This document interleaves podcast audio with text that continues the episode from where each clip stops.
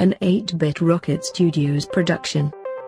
We were children of the Silicon Revolution, an X generation conscripted to fight the console and home computer wars. A product of an analog 70s childhood, we came of digital age in the 80s, believing we could affect the world 8 bits at a time. Armed with joysticks, full-stroke keyboards, Jolt Cola, and MTV haircuts, we proceeded into the vertical blank. There, we stayed up late at night, devising incantations from D&D rulebooks and beginner all-purpose symbolic instruction code. Video games were the match, and programming was the fuse, as the infinite possibilities of the digital world exploded into the internet age to come. We are Generation Atari.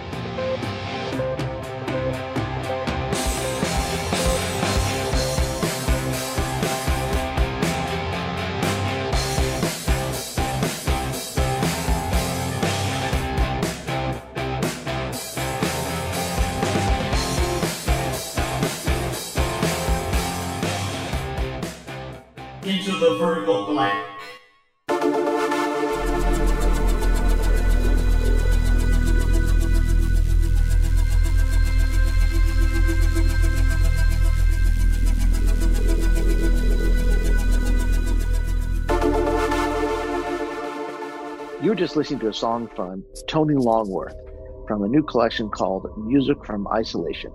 More on that song at the end of the podcast.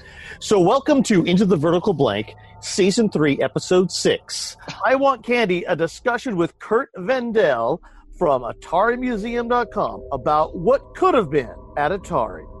Yes, that's what it is. What do you know about Kurt Vendel, Joe? I know of Kurt as showing up in mid-90s, being like Atari guru across the internet when it started. It was like late 90s, I think. I remember hearing about, but Kurt and Marty. And Marty did Atari HQ, and Kurt had AtariMuseum.com. And they were the de facto people you went to learn anything about Atari at the time. Did Marty do Atari HQ, or did he do ClassicGaming.com? I think he did. I think Classic Gaming, I think Marty had something to do with that as well. But okay. I think Atari HQ was the first place that he was running. Well, if Marty ever listens to this, Marty Goldberg ever listens to this, then he can let us know. Okay. Yeah, it's some combo of the two. But I remember Kurt was very close to Atari. I don't know if he actually worked at Atari. If he did, it was at the very, very end. But he was able to secure documents and equipment and all sorts of things from Atari when they were going out of business or shortly thereafter.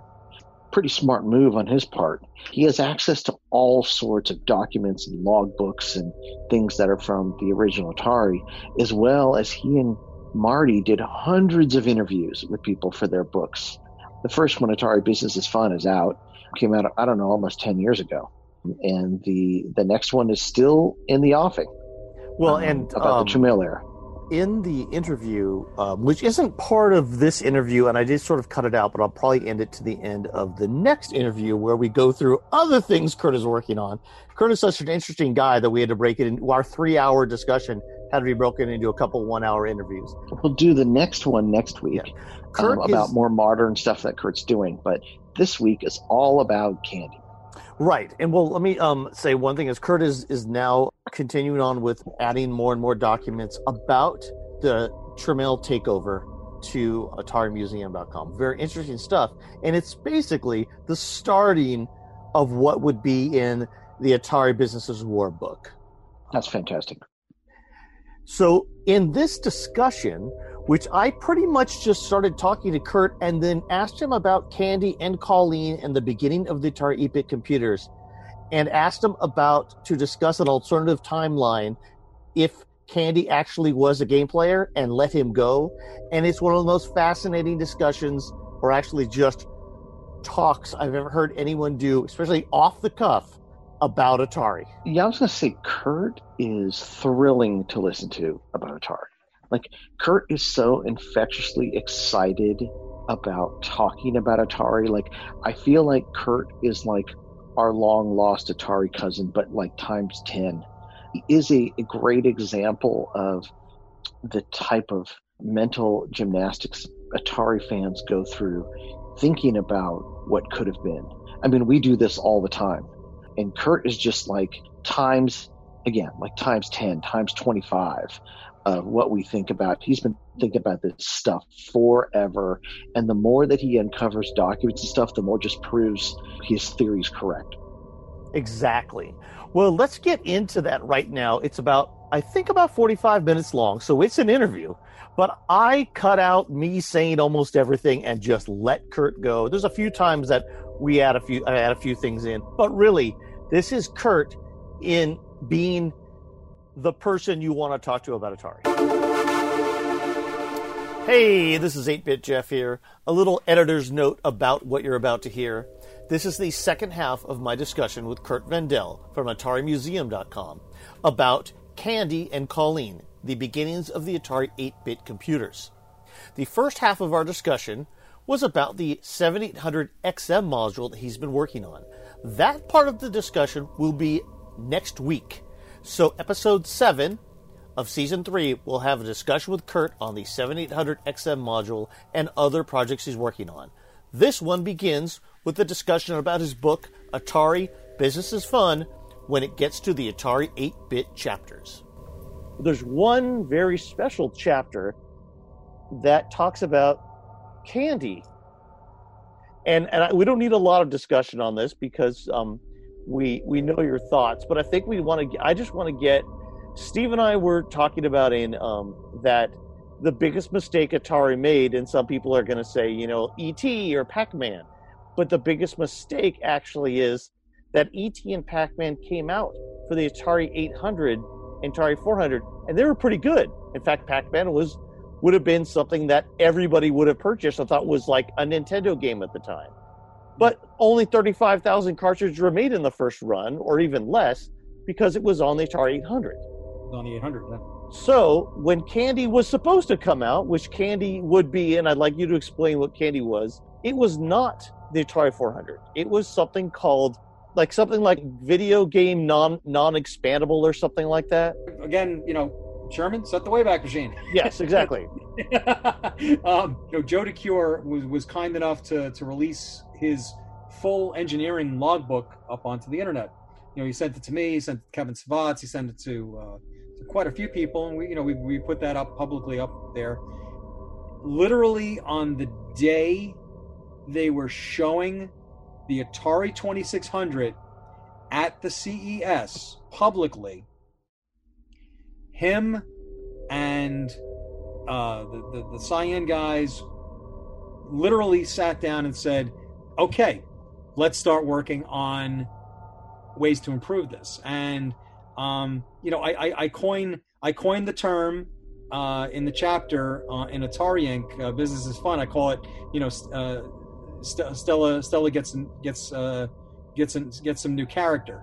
Well, basically, Joe, one of the first things he wanted to do was he wanted to be able to have real characters on the screen. He wanted to be able to have, alphabetical characters, alphanumeric. This is where Antic comes from. This, he wanted a way to be able to more efficiently get the system to be able to display a character set and to be able to do more. He envisioned not a computer, but he envisioned giving the 2600 more advanced features, such as the ability to have a keyboard, the ability to have storage median. I mean, they're thinking about, how do we make games, and what if we could save, game data? Whether it would be high scores or saving where the character was at and continuing the game.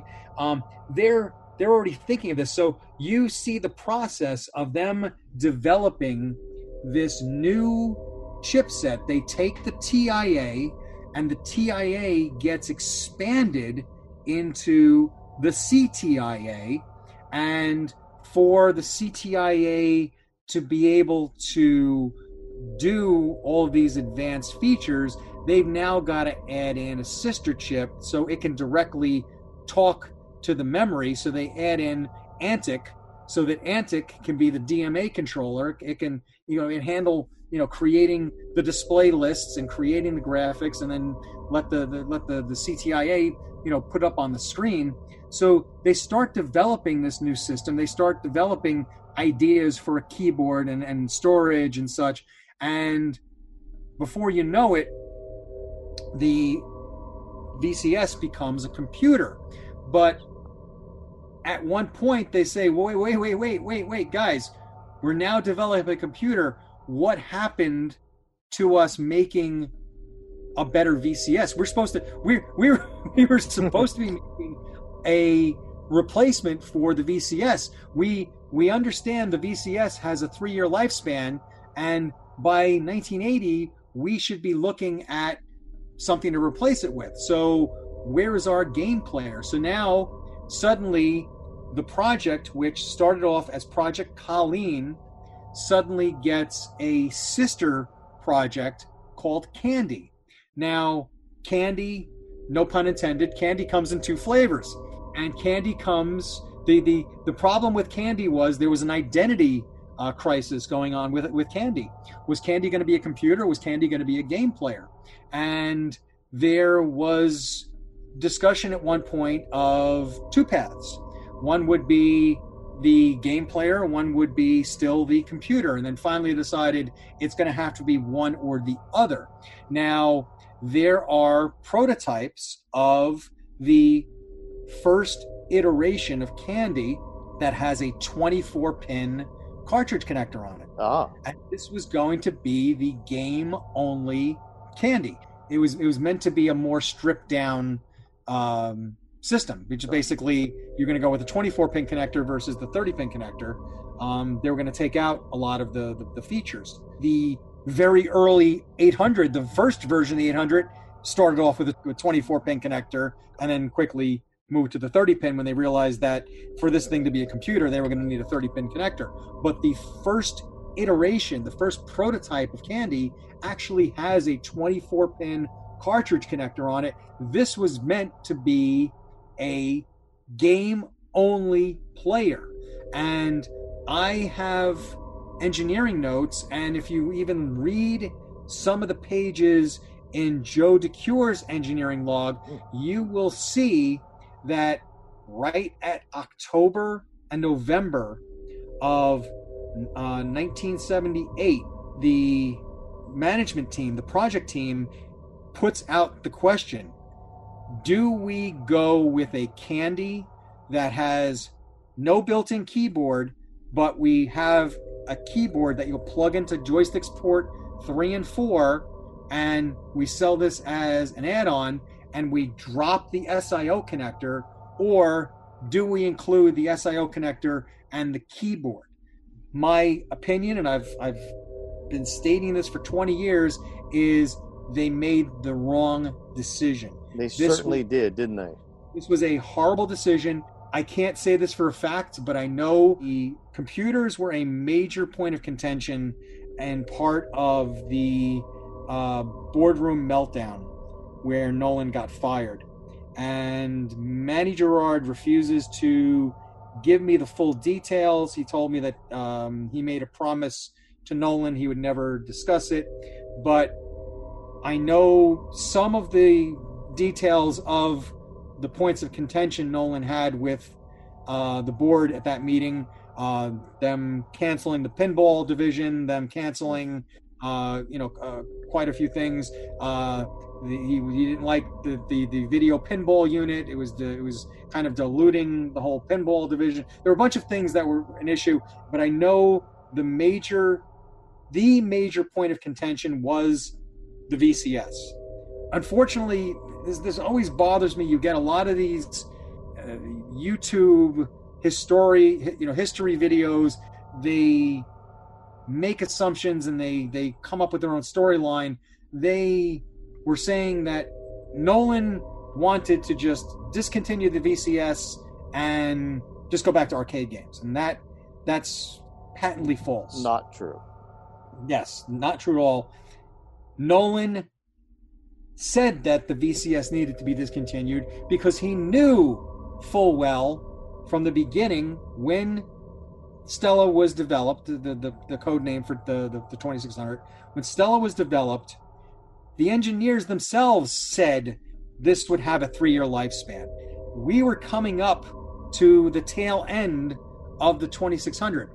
The Candy, or the Colleen project, was supposed to be started as the replacement so that come 1980, 1979, 1980, we could come up with the follow-up to the 2600. So Candy is made, and Candy should have been the replacement unit. And I believe that this was part of his argument, because I know he had serious issues with the development direction of the computer unit, the computer division, excuse me.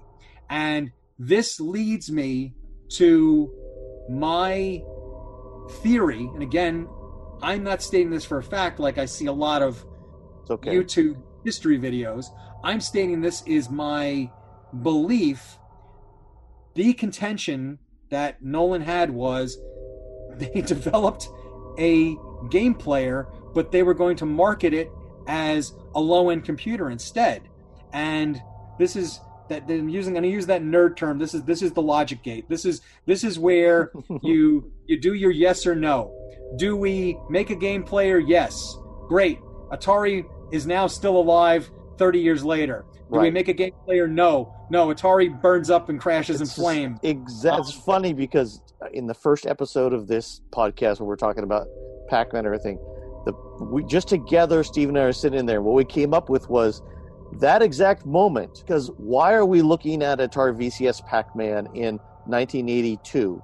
We should be looking at either an Atari 800 version of Pac-Man or the third generation of a machine's Pac-Man by that time, right? And this is one of those things where you wish you could, go to Doc Brown's house, break into his garage, and steal the DeLorean. First, we'll go back in time and kill Hitler, and then we're going to go back in time and make them make the two most pivotal points in world history. We need to correct, go back in time and correct. So either we get Doc Brown's DeLorean or we steal Doctor Who's TARDIS. But either way, we go back. But here is that logic gate. Here is the moment of Atari's infamy, where if marketing had said, you know what, yeah, we were supposed to make this as a replacement for the VCS. Let's put this into place. The problem is we were dealing with an autocrat who was out of his element, comes from textile industry, knows diddly squat about technology. Now, I will give Ray Kassar credit. He did understand how to run a structured company. He didn't know how to allow talented people to make talented decisions. So unfortunately, he ran an autocratic management style, which was sort of the polite version of a dictatorship, and everything had to be channeled through him. Since he was out of his element, since he didn't really understand technology, suddenly Space Invaders comes out. It's selling like hotcakes to the point where people are actually running out and buying Atari 2600s so they can play this hot new game. So he suddenly looks and says, oh, this record player is gonna sell millions. I need to make sure this record player is the most important product in this company, so we sell records that only play on this record player. And I'm using this terminology because this is how Ray Kassar viewed the 2600. It was a record player. It's also Warner, and that's their job, is to sell records, right? Well, like Warner was an entertainment company. Warner wanted entertainment from a technological standpoint. They didn't understand what they were sitting on, which was literally Atari was literally the Xerox PARC of Warner Communications, whereas Xerox creates Xerox PARC to develop new products because Fujitsu and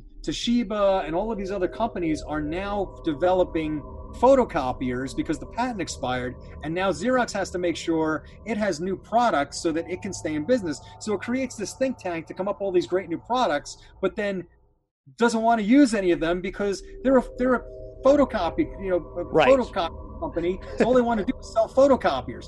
So you've got this beautiful technology, which was basically what we're using right now today, 45 years later. These guys in 1975 create the mouse and Ethernet and GUIs and icons and instant messaging and all this other email and all this other cool stuff that today we take for granted. These guys did in 75 and 76. So here is Atari, which is literally Warner's own Xerox PARC. These guys are unbelievably talented. You've got some of the greatest minds working there. In fact, some of the minds were so great that Steve Jobs was stealing tons and tons of engineers from Atari, to the point where Alan Alcorn actually had to call and threaten Steve Jobs that if he didn't stop stealing his engineers, Atari was going to start selling clones of the Apple II and put Apple out of business.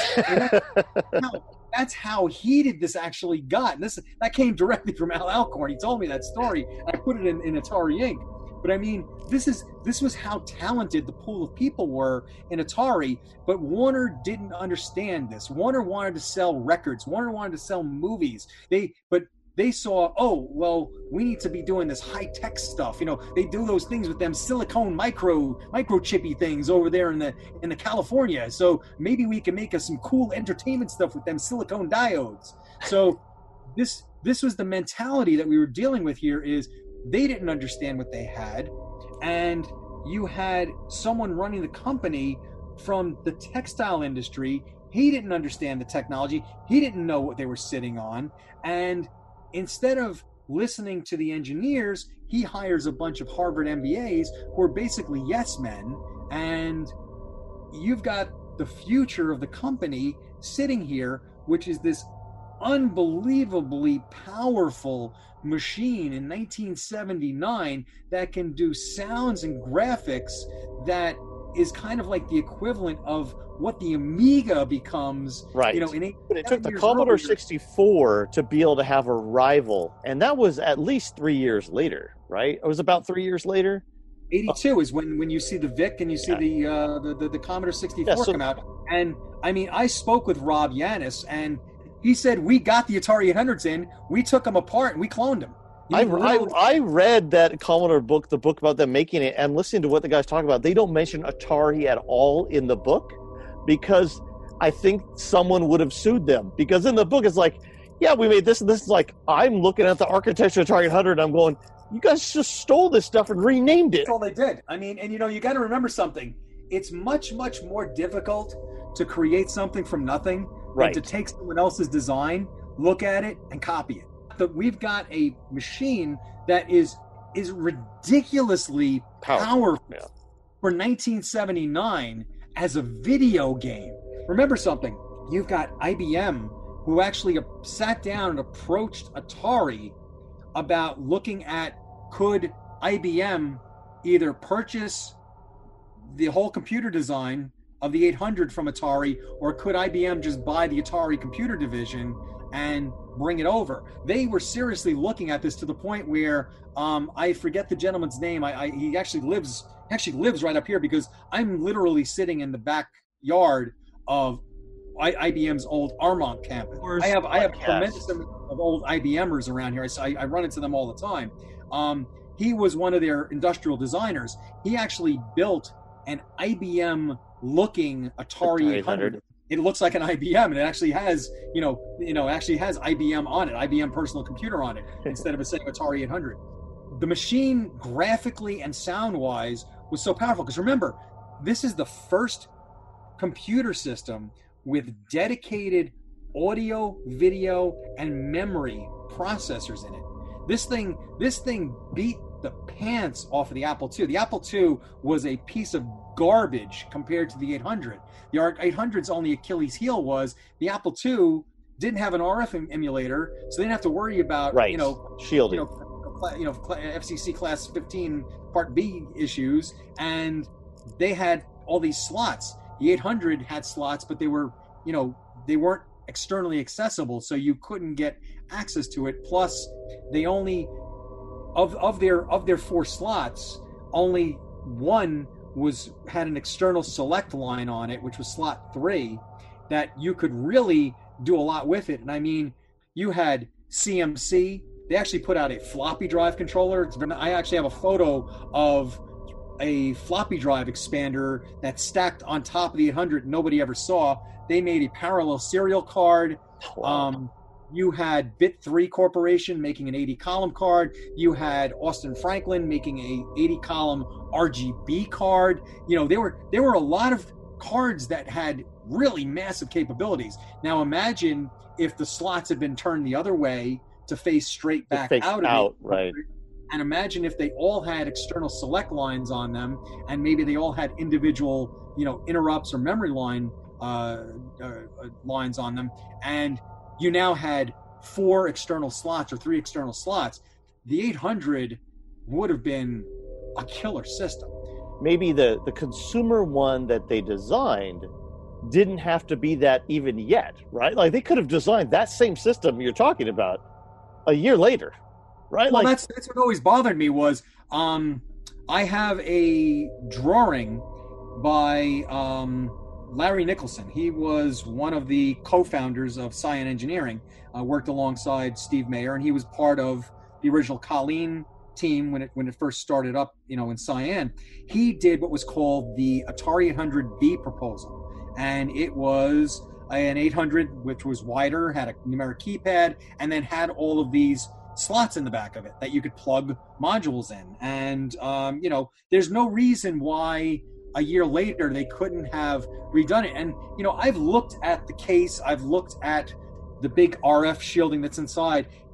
They could have utilized basically the exact same case, maybe just modified it so it would open up the back a little bit.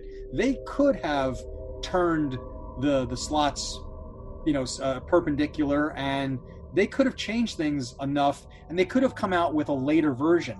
I did show at the Vintage Computer Festival last year, I put out on display, which was the Atari 800D, which was an internal in-house Atari 800 developer system, and the thing has a replaced CPU board with a ribbon cable that comes over to a left side panel. The left side panel has 2 serial ports, and it has a 40-pin expansion connector. Is that on Atari Museum, or I saw it on YouTube? Yes, yeah. If you look up Atari 800D, you'll find it at Atari Museum, and I put photos up.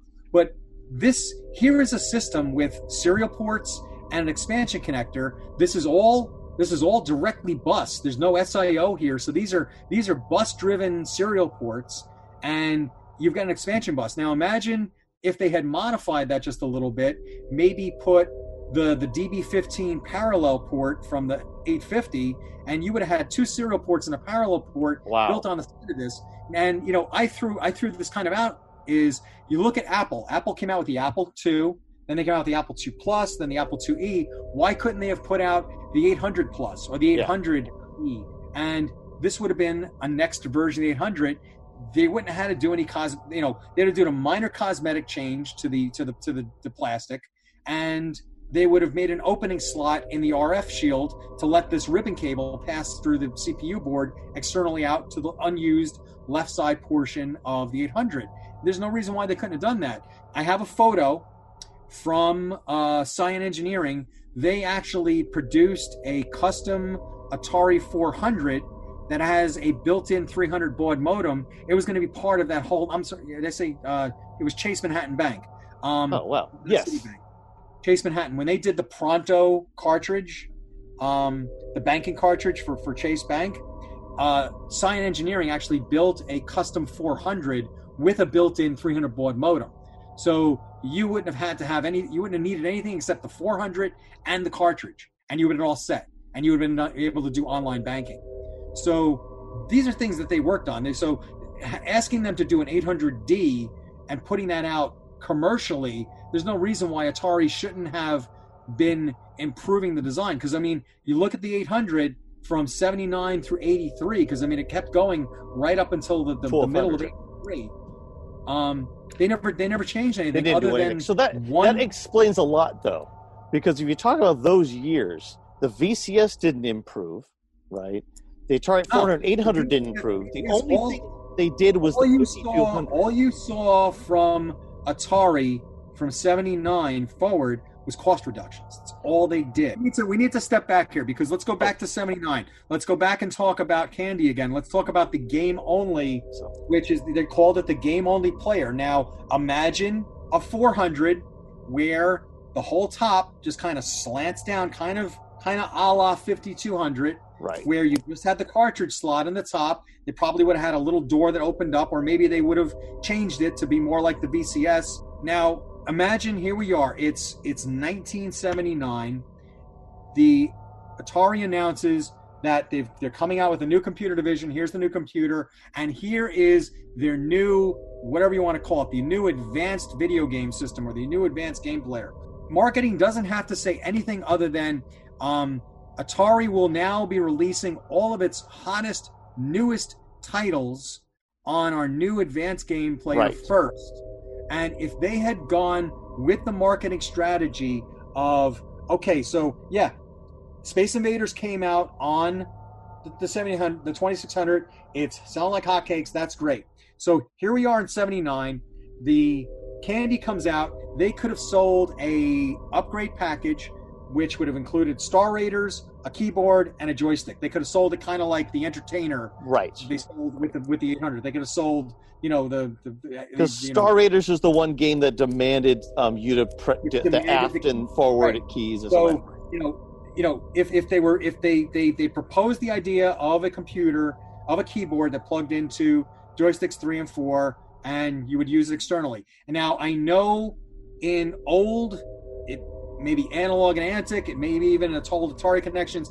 I know for a fact there was a company that put out at one point a full stroke keyboard that plugged into the 400, 800 through joystick ports 3 and 4. So, and also remember the 800 comes out with the CX85 numeric keypad.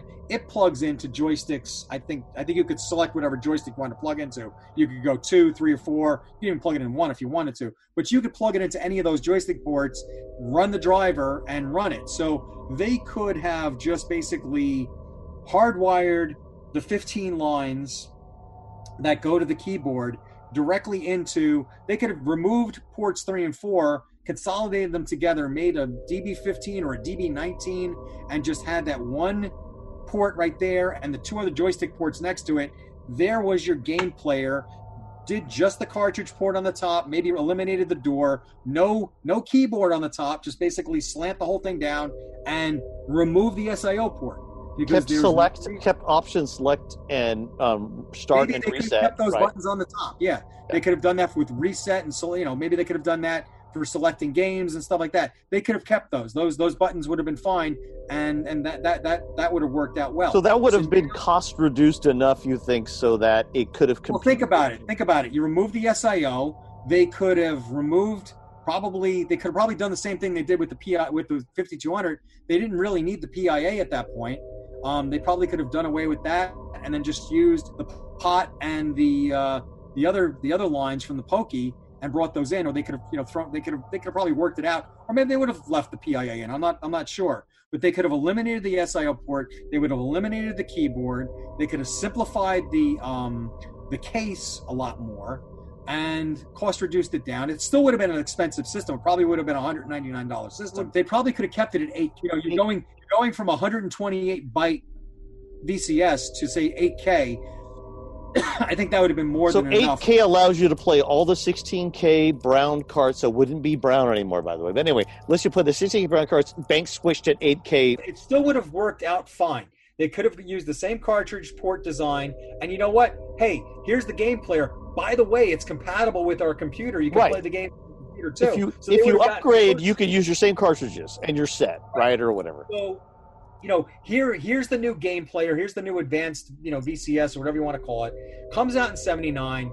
So now one of the packages you can buy with it is the keyboard, Star Raiders, and a joystick package. They put that all together and they sell it to the new advanced player. But now you're going to start to see, okay, Now you start to see Asteroids, you start to see Missile Command. Maybe they do, now you're going to start to see as 80 comes along. All right, now we can do Battle Zone. Now we start doing some other more advanced games. And it's not just the games that came out on the 800 because of the 400, because they would have actually had time and development money to make those games better. For instance, Galaxian on the Atari 800 should be as good or better than the Galaxian on ColecoVision.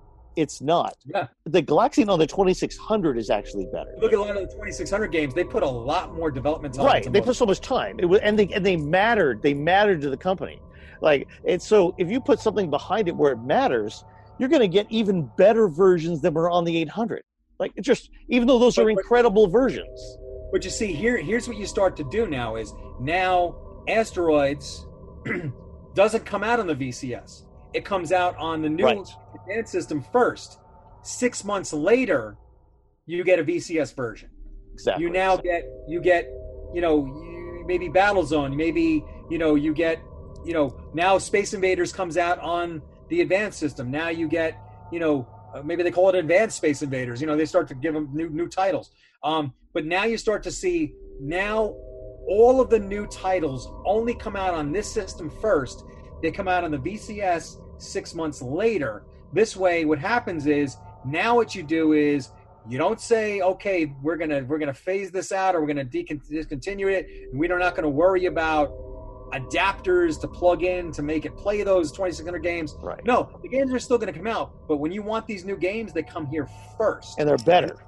Now what happens is, the market on its own, the buyers on its own, are automatically gonna see, wait, I want Asteroids. So I'm going to buy this system. Maybe I'll give the VCS to my little brother. And eventually what happens is you have a soft transition where less and less people are going to buy games on the 2600. They're going to be buying them on the new system. The transition is going to happen on its own. And now eventually, within a year or two, pretty much the VCS is done. They can now announce they're going to discontinue it. And maybe they'll still keep developing a couple of games for it as they go along, but they're not going to sell those anymore. So now they can focus on the new advanced system. So now we're seeing 80, 81, 82. 82 comes along. They secure Pac-Man. Pac-Man is released on the new advanced system. So you've got a Pac-Man that, okay, it's a landscape version of Pac-Man, although they could have done a portrait one. You look at the one like Perry Thwaites put out with his cartridge. That friggin' game is amazing. But even if they did the portrait version, the landscape version, you now have intermissions, you have all this stuff. You've got a buying public. Their jaw is going to hit the floor. Now all of a sudden, advanced game consoles are going to be flying off the shelf because Pac-Man is the game that puts Atari on the map. Every magazine article cover is going to be talking about how great Pac-Man, how Pac-Man came home. It looks and plays just like the arcade, and this, blah, blah, blah, blah, blah. And now you see the change. There is not the Pac-Man fault. And maybe E.T. is done. E.T. is now done on the home computer. So now we see a better E.T. Hopefully, maybe Howard moves over to the advanced system programming team, and maybe they've got more time. Maybe Atari's doing so well they don't have to get into that that trap deal that Steve Ross did. Unfortunately, E.T., you can't blame Howard, you can't even blame Atari. This was Steve Ross. He was kissing Spielberg's ass, and Spielberg, I have a very strong feeling Spielberg just played Ross. So Steve and I did an episode last year about Pele's Soccer, and Steve Ross was the part of the Warner Group that owned the NASL. So they owned the Cosmos, and our whole posit was that not only was it ET or anything like that, it was Ross's idea about using the VCS as a marketing platform for his other things, of course, right? That screwed over all of Atari. Now, Pele Soccer, not a bad game. Pele, not a bad guy. Kids liked it, right? But it just was the fact that how much money was paid out to do that. How much did Atari lose? Right. So Ross could market his other assets. 5200 was supposed to come out as a super high-end, sophisticated game player. This was supposed to be a very... This was supposed to be for the Ferrari crowd. For the refined gameplay. Exactly. This was the refined player. This was with the deep pocket player. This machine was going to cost a hell of a lot more. Unfortunately, you know, while Atari, the problem was Atari was so narrow and myopic. All it could see was Intellivision. So all it saw was the enemy is Intellivision. But nobody was bothering to go out in the field and maybe hear the whispers. Oh, did you hear about, you know, CBS and, you know, Coleco? They've been getting this TI chip, this, you know, this graphics processor they've been messing around with, and I think they're working on a game console. Nobody bothered to listen out at the grapevine that, oh, by the way, CBS and Coleco, they're working on something. Did you hear about it? They literally... I mean, they walked into the summer CES and they got hit in the side of the face. They had no idea that there was a Donkey Kong out there. No, they had no idea. I mean, the head of marketing absolutely threw a lip fit on Nintendo because they're over there negotiating and all they could get was the computer rights because, you know, you got to realize something. And this was a big problem. Atari didn't realize Nintendo was not their friend. No. Sega was not their friend. These guys had their own ambitions. They wanted in on the U.S. market, and if they could do anything to weaken Atari, so be it. So, you know, they're over here negotiating with Atari. And, I mean, you got to understand, Atari's so focused on Intellivision, they have no idea. Not only is Coleco getting into the market, but from the very, very incarnation of the ColecoVision, Coleco's sole purpose was to destroy Atari. If you look at everything Coleco did, they go out, they negotiate deals with Sega, Nintendo, XE. Right. They're going out. They made sure that they were getting key licenses. They wanted to do what Atari did, but they wanted to basically pull the rug out from under Atari. They start designing things, and I mean, I'll be honest with you. Coleco did great product, but quality-wise, you open up their controllers, they're built like shit. Also, it hurts just as much as a pain line controller. It hurts. Oh my God, the ColecoVision controllers, I can only play those for a couple of minutes, and then I feel like I've got arthritis. I mean, everybody complains about the 5200 controllers. You play with a ColecoVision controller, you know, I can play with a 5200 controller, and maybe I can't get Pac-Man to go where I want to go, but I can hold a 5200 controller and play with it for a couple hours. A ColecoVision controller, after maybe 30, 45 minutes, my hand, my wrist, and my pinky, I can't hold my friggin'. My hand is all cramped up. I can't use that little tiny disc. That thing cramps up my hand like you wouldn't believe. That thing is painful. But I'm talking quality-wise. Open one up. Look inside. They're built like crap. Even the console, when you open up a ColecoVision console, the board is really, really... Some of them didn't even have solder masks. I mean, they kept everything as low priced as possible. But it worked. So, and there's an argument whether the ColecoVision could make better games than the 5200 or the 800. The scrolling was atrocious. Yes. But they did put the TI chip had 32 single color sprites on it, right. But only 8 per line. You could basically you could make the same games that you could make on the Atari 800 without. You could make them, but I'll tell you what, I've done side by side comparisons. Like, I mean, and a River Raid are not as good on the ColecoVision. No. 5200 did sell more units than the ColecoVision, but I'll tell you what. The ColecoVision seriously damaged Atari sales. Well, ColecoVision had different set of games. But one thing if Atari at that time, but the 5200 came out to compete with ColecoVision, ColecoVision may not even have existed if this Candy had come out. No, right? ColecoVision may not have existed. Intellivision may not have existed. Intellivision Coleco might have just been making games for Candy or whatever we're calling it. This is what I'm saying. If we saw Candy or Colleen, or we saw this game-only player come out in, say, 79 or 80, and now you've got a player that, the game cartridges also work on the home computer, so they will have additional sales for that, but B, Now you've got a system that was far, far more superior than the Intellivision. So they basically clobbered the Intellivision. Now the rest of the industry, they're set back years. They're going to have to play catch up.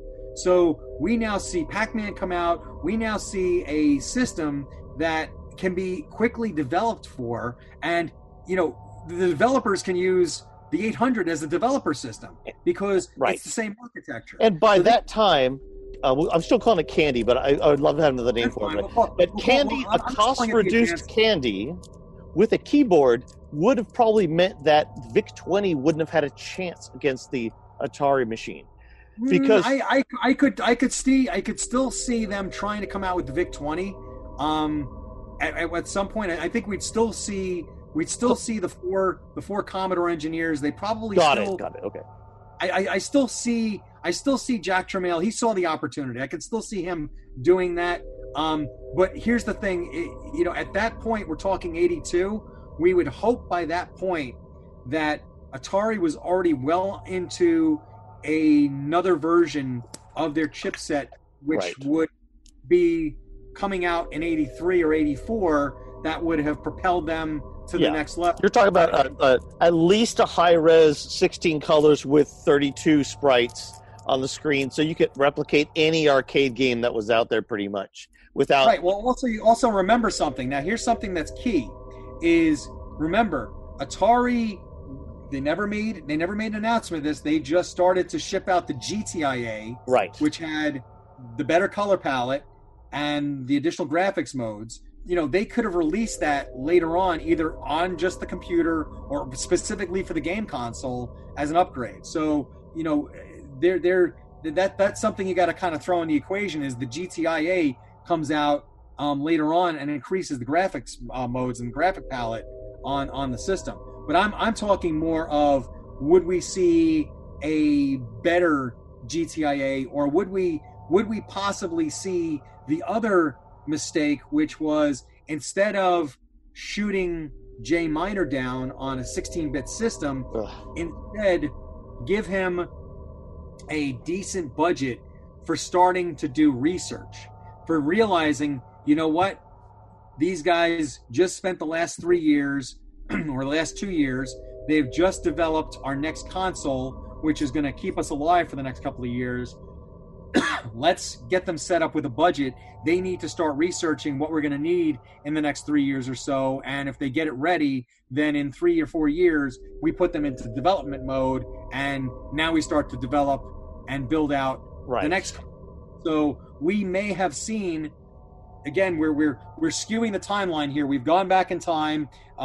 Marty has stopped the lightning bolt, and we're now on a different tangent.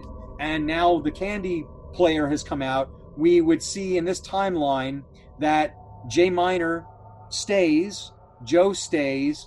They've now begun research on this 68,000. Console, which they had done the whole block diagram for, and we're seeing basically the Amiga being developed in-house, and we see the next generation 800 completed not in 86, but we're going to see this completed probably the end of 83, and now we're going to see something which is the Amiga, but it's an Atari, come out late 83, early 84. Now we see the next generation. So that's your high-end game player / computer for the Intellivision crowd, because that 68,000 with all that memory is going to cost a lot more money. Yeah, this is something that's going to be. You're not going to see a game player per se. We're probably going to see a computer. Only a computer, right? And we could probably see at some point, okay, now we understand the architecture.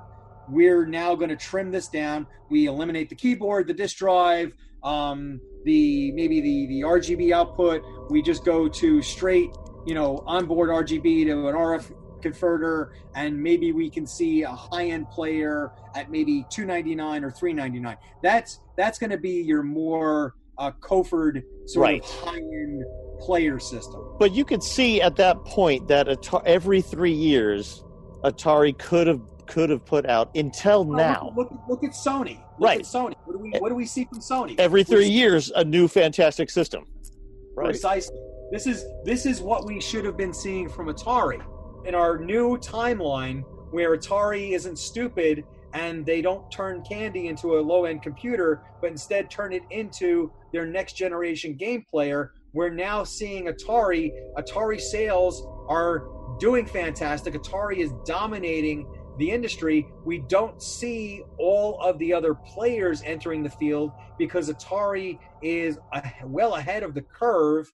So we're not seeing a diluting of the field. Yes, we are going to see third parties. We are going to see Activision and Magic and all these other ones, because we're going to see third-party development, but we're going to see a better quality of games. Do we really see crap games on the computer systems? Yeah, there's some, but even the crap games. Well, that's because you could put that on a cassette and sell the and disc, and that it made it a lot simpler to put out there, but right? We're not going to see cassette on cartridge system. Games for the Atari 800 are very high quality. This means we're not going to see the Chase the Chuck Wagon. We're not going to see Space Cavern. We're not going to see all the shit games that we saw on the 2600, which, you know, diluted the console. And we're going to see a higher caliber of games on this new Candy game console that comes out. So I don't see the glut of crap games. We are going to see a glut of games, but we're not going to see a glut of crap games. We also, because it's a more advanced system, we may have seen the ability for them to have put some kind of block on console, where you couldn't do that on the 2600. So there are possibilities here in our altered timeline. Kurt, I mean, thank you very much for taking the time to talk. This is a lot of help, and obviously we appreciate everything you do. So thank you very much. I'll tell you what, I mean, I'm right in the middle of a very important transition period. I'm starting to post up a lot of stuff as Atari Inc. turns into Tremail Atari. Oh God. Posting up a tremendous amount of material. There was a lot of bold plans, and I think it's very important that a lot of people understand that, yeah, they were called XEs, but they were still XLs. They're just XL computers, but they were stuffed into very drab utilitarian cases. I never liked the way the XEs looked. I thought, because they first of all, they didn't look Atari, and they were just really ugly. But the XL cases really were great, sexy cases. I love them. The problem was they were just very expensive. And that was the whole point of the XEs, was put them, go from 20 parts down to 2 parts, and they're just those crappy keyboards. They were much like okay, I'm gonna leave you alone. Thank you, Lex Lawman. And I have to say this, I'm going to predict this when this whole thing with this virus thing is done, because we've all been separated. I have a feeling in the coming year there are going to be more gatherings and groupings together of people. So I'm hoping more shows and more stuff. I really hope we get to see each other in person. We'll see you in Portland or in VCF East or something like that. Right? Yeah, exactly. All right. Thanks a lot, Kurt. Take care. Have a good one. All right. You too. Stay safe. Oh, you too. Especially you in NYC. So that's that was 40 minutes, and I liked it. Kurt is interesting to talk to, isn't he? Oh yeah, I mean that was fantastic. I have to say that it really puts a capper on our two-parter about I Want Candy and Atari's biggest mistake. Not that we aren't going to continue in that series later in the season with other things, but the whole Candy discussion just kind of both excites me and frustrates me at the same time. Exactly. Well, I like how he began with talking about the actual beginnings of the computers and how it split off. And I encourage everyone to buy Atari Inc. Business is Fun. It's an incredible book.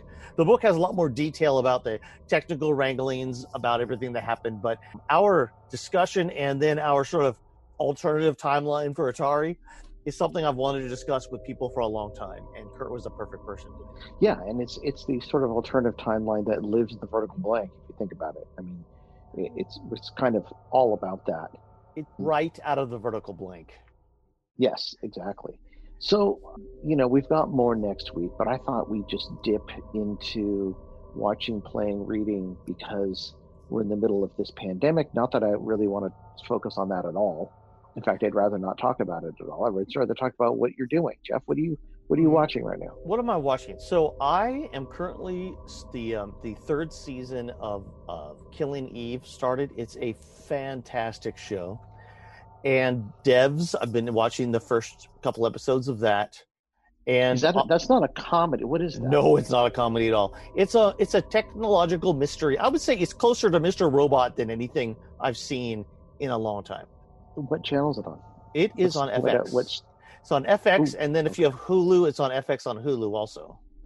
So you don't even need a cable subscription. If you pay $5.99 for Hulu, they have every FX show, and everything from the catalog is on Hulu now also. That's cool. And I'm not shilling for Disney or anything like that, but I'm just saying. I'm currently watching, I just caught up this morning on Westworld Season 3, Episode 5. I need to get... Here's the thing. I'm not going to spoil any of this. I'm just going to say that it feels like this season, they knew where they were going. Some of the others, you're like, I kind of don't know where they're going until the end. This season's like, oh, they have a point to this thing. It also feels like maybe they're racing to a conclusion to the whole series. I guess we'll see. It could be. I did see the first two episodes. One thing I don't understand, and maybe you can explain it to me in your own Steve way, is what kind of fun would you have in a World War II world? Oh, I think that is... I think the whole point of a World War II world is like, these are rich people fantasies. Got it. Say no more. I don't even want to talk about it. Okay, yeah. I got it. Okay, I get what you're saying. Yes. Either way, so playing, I played all the way through the main storyline on Skyrim, which I hadn't played 10 years ago when it came out. So I finally played through that and played through a couple of the other storylines, and I think I played it for almost 3 months straight. And I decided to put it away, and I pulled out. I bought PES Soccer, so Pro Evolution Soccer for the PlayStation 4, and I'm now playing through a career of one of the characters. And I just want to point out how similar playing through an RPG and playing through a Pro Evolution Soccer career of one of the players is. It's basically a soccer role-playing game. Yeah, it's the same thing. It's the same exact thing. I've purchased a bunch of CIBs, just one at a time. The CIB I've never had, which is Pole Position 2 for the 7800. It came with the system, but I never had a CIB of it. So I got that, and I could drop that in, I also got Ace of Aces for the 7800, and I got Davis Midnight Magic for the XLXE, and I discussed that last week. While I was doing Pole Position for Ferg's podcast, my element monitor, my target element monitor, it costs like $100 that I used to plug everything in, and it plays the ST, has the ST signal that I can use with the boxes. I mean, it works great. It actually fell over on top of one of the boxes that I use for input output and cracked the TV. So I used some of my stimulus money and ordered a new one. So I've not been able to play any games on that thing, although I'm itching to drop in a bunch of Atari XLXE carts and play. And of course, as soon as I don't have the TV to play on, I want to play. I forgot to say that I did plug my Retron 77 in so I could play Pole Position as well for Ferg's podcast. Did do that. So what am I reading? I'm still reading the John Cryer book. It's fantastic. He and Molly Ringwald did not get along, and she sounds like a total hole. Well, that's according to his book, so who knows? Yes, that's according to his book. She may be the nicest person in the entire world. You're right, Steve. Could be, because I'll leave one side of this conversation. She really wanted Robert Downey Jr. to play Ducky, and because he wasn't playing Ducky, she didn't like the ending with them getting together, so she wanted it changed so that it was a different movie. She wanted to be more realistic. Let's be honest. Ducky was not the greatest character in the world. I mean, Ducky's a great character, but for that movie, it didn't work. You know, there was no chemistry there, and that's the problem. Not at all, right? So, exactly. Yeah. Well, I think there was chemistry between him and Annie Potts, though. I'm not going to go into any details. Oh, I guess I have to read that book. I've got to read it. I finished Paul Hirsch's book about his editing book, which is actually really good, and I'm back reading IWAS to see. I wanted to go back and read the story about him building breakout for Atari, and so I'm back reading that again. There's a second breakout story in that book that I love. Oh, what is it? Him building the sideways breakout in integer basic for the Apple II to test out the graphic capabilities. And oh, that's cool. I'm trying to find a video of that because I've never seen it, but I wonder how fast it was. I don't know. So anyway, it's a very good book. IWAS is a fantastic book. It's better than all of those Jobs books and movies that came out in one. The part in IWAS is the saddest is what Wozniak wants from Steve Jobs. Like, he wants to use a font or something. I can't remember what it is. It's in the mid-'80s, and he wants to use something, and Jobs is just a total ass to him about it. And it's like, Woz is just like, I don't even, couldn't even understand why he wouldn't let him do it, but it made no sense at all. And it showed you the difference between the two guys. Just to the absolute disdain it felt like Jobs had for Woz for no particular reason. At least then. It was very strange. About programming. You programming anything? No, just Salesforce stuff for work, which is not anything fun to talk about. Yeah, I mean, I've been doing Alexa stuff for work, but for at home, I've decided that if I can't use some of this time to actually finish an Atari 7800 game with 7800 Basic, I'm never going to be able to do it. So I'm working on one right now. And in fact, what I'm working on is the thing I think you'll understand this. Making the actual game logic and stuff, I mean, while I'm not a great super great programmer, coming up with logic and stuff was not a problem. No. You know, polishing the games is always the problem. That's why nothing ever comes out. Graphics and polishing the game.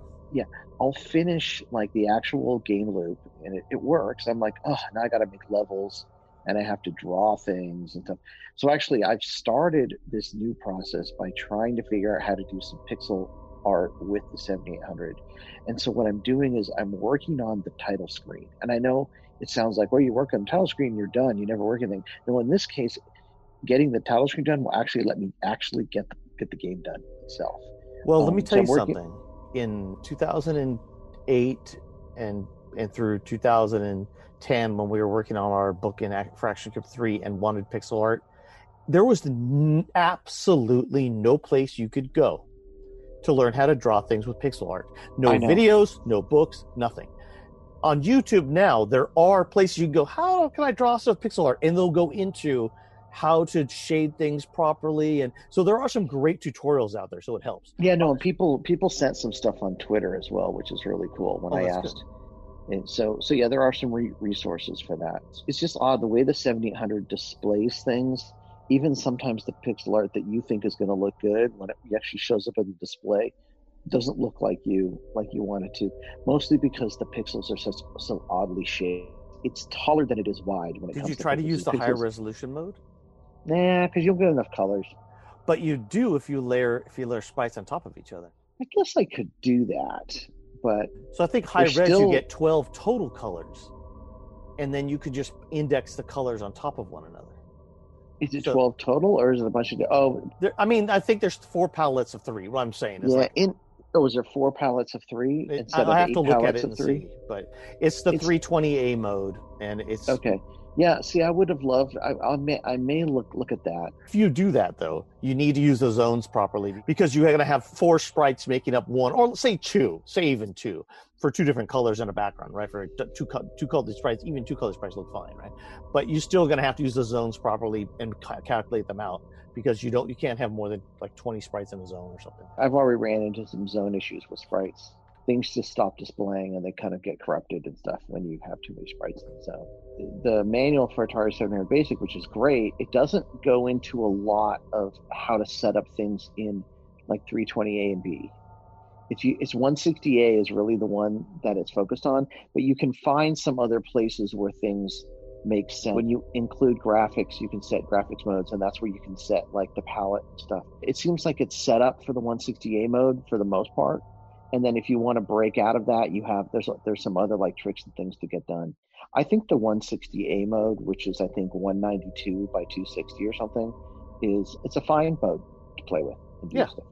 No, it's a fine graphics mode, definitely. I think that there are games made in the higher res mode, and I think that the way to push the 7800 to have games that don't look blocky is to use the higher resolution mode. Right. I can't even program a game in the medium resolution mode though. So I'm not. Who am I to say, right? I haven't tried, and I get stuck at drawing a ship. Okay, so I think you should try. I think the problem is though drawing the graphics first, and once you can get over that hump.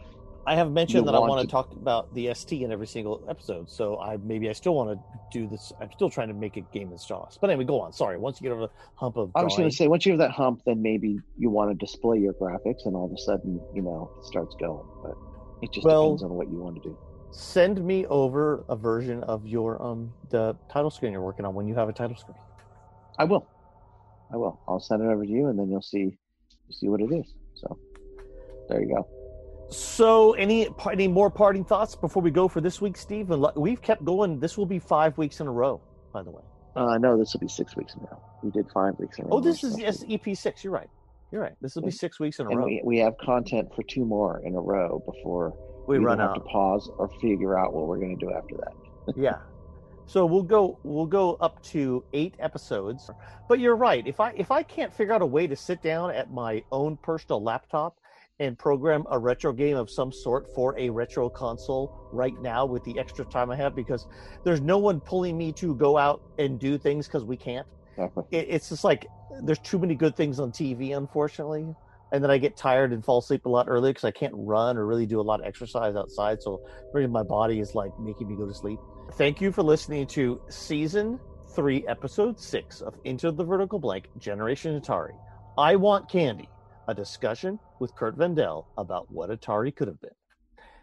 Until next time, Into the Vertical Blank. Into the Vertical Blank. Now, one other thing before we go, Steve, we need to record a new tag for Ferg's podcast because he continues to play ours. Well, he's done it a few times, and we need to make new one for him. Let's do one. Okay. Ready? So, let's do it then. Hi, this is Jeff, 8-Bit Rocket. And Steve Fultonbot. You're listening to the incredible Ferg on the Atari 2600 Game by Game podcast. And we'll see you in the vertical blank. Hey, Jeff, we're going to go out with the rest of Tony Longworth's song from Music from Isolation. This is what he had to tell me about it. He said this: I was wondering what I could do now that we're nearly all self-isolating, and came up with the idea of writing as much music as I can and releasing it for free, so you can all listen and enjoy it.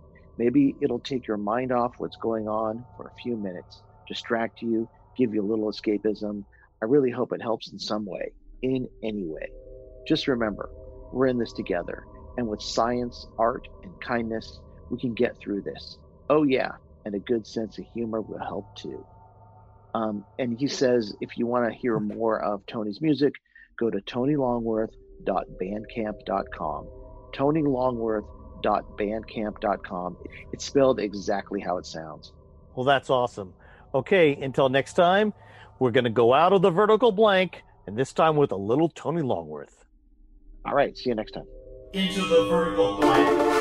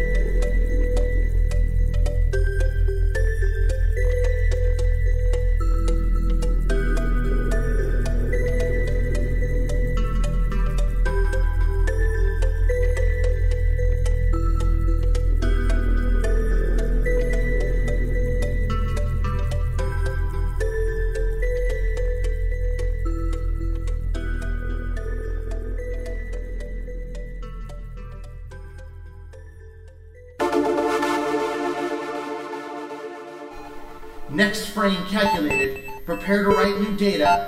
V blank ending. An 8-bit Rocket Studios production.